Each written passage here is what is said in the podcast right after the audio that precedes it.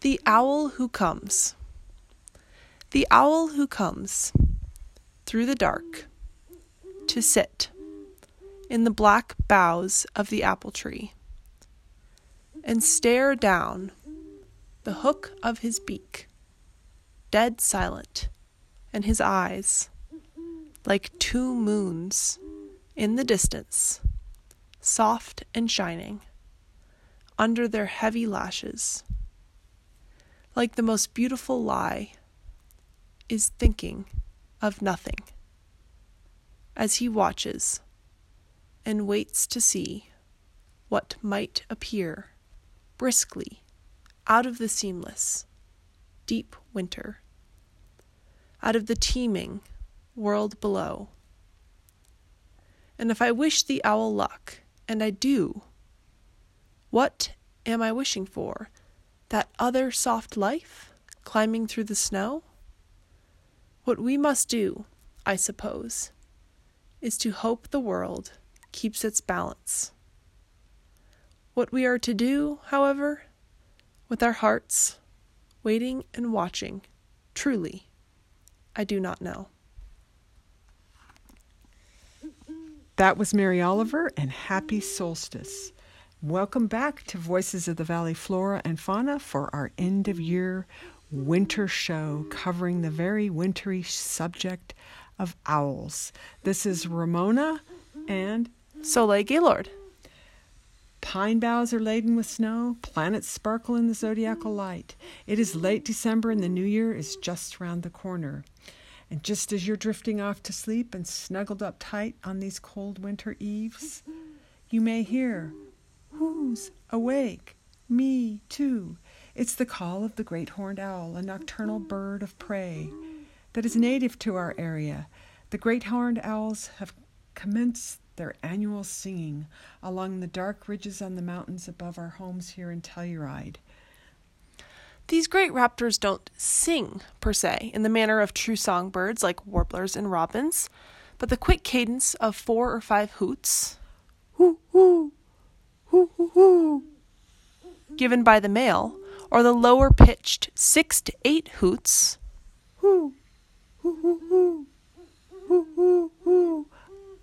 of the female serve the same purpose. This duet is a communication between a monogamous pair, and the hooting not only strengthens their bond, but wards off other owls who may wish to claim the territory.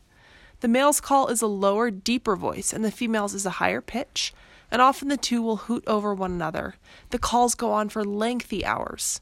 But for most living things, winter in the mountains is a time of simple survival. But if you walk the trails or dirt roads just after dusk this month, there's a good chance you'll hear the territorial and mating calls of the so called hoot owl, which, as part of its survival strategy, breeds and lays eggs in the depth of winter.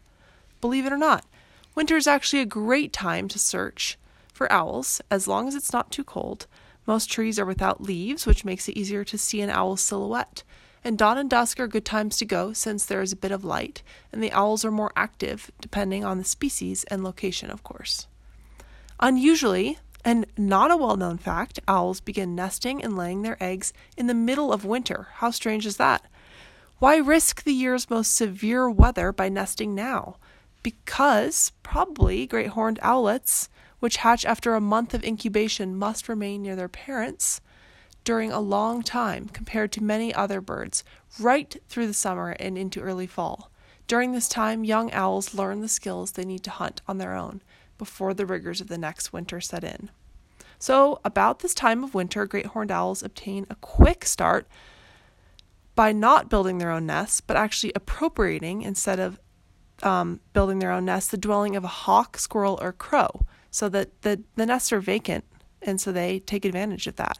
And after adding a few feathers plucked from the female's breast, they're all in and they're set and ready to begin their family. During late January or early February, two dull white eggs are laid, and both sexes protect the eggs in all extremes so that the parents will often be covered by snow or ice. It's incredulous to think that this is happening during these cold, cold, cold months, and the chicks that appear in late February or early March are blind and helpless and require full parental care for many weeks. These are true survivalists. Owlets are born in the middle of winter, and this crazy, arduous winter breeding strategy does pay dividends, however, since hunting is easier without that thick foliage on the trees, and owls can prey with abandon on other bird species just beginning to mate and nest. So, aptly known as the tiger of the night, the great horned owl can stand more than two feet tall with a wingspan of four and a half feet. That's almost as tall as myself. Its eyes are 35 times more sensitive than those of a human being. Imagine that. And the feathered tufts or horns on its head look like ears, but they are not. The real ears are slits hidden among the feathers on the side of the owl's head. So these are placed asymmetrically. These slits emit slightly different frequencies to each of the eardrums so that it can differentiate and pinpoint the origin of faint sound.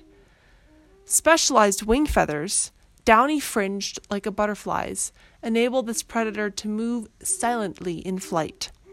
No sound of rushing wings warns the victim of the devastating strike that will soon be delivered by talons so powerful they can rip through a fencing mask so small birds are the preferred food for owlets, but a mature great horned owl can and does feed upon most of the animals it encounters.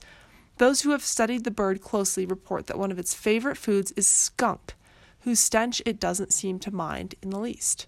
Wow, sounds like a an excellent Christmas feast to me. The ancient Cherokees knew the great horned owl as Uguku and associated with it darkness, death, and the forces of the evil underworld.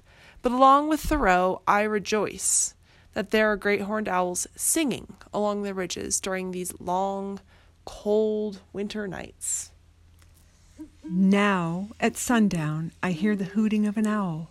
This is my music each evening, suggesting a vast, undeveloped nature which men have not yet recognized nor satisfied.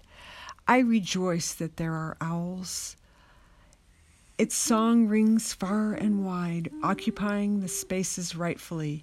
Grand, primeval, aboriginal sound. That was Henry David Thoreau from his journal entries of November 1851 and December 1856. And this is Voices of the Valley Flora and Fauna with Ramona and Soleil Gaylord. Thank you, Ben. Thank you, KOTO. I hope that on these long solstice nights, our community is able to get out and enjoy some great horned owl calls. Stay keen in your listening skills and listen for those lovely owls of the night. Happy solstice, happy holidays. Happy New Year.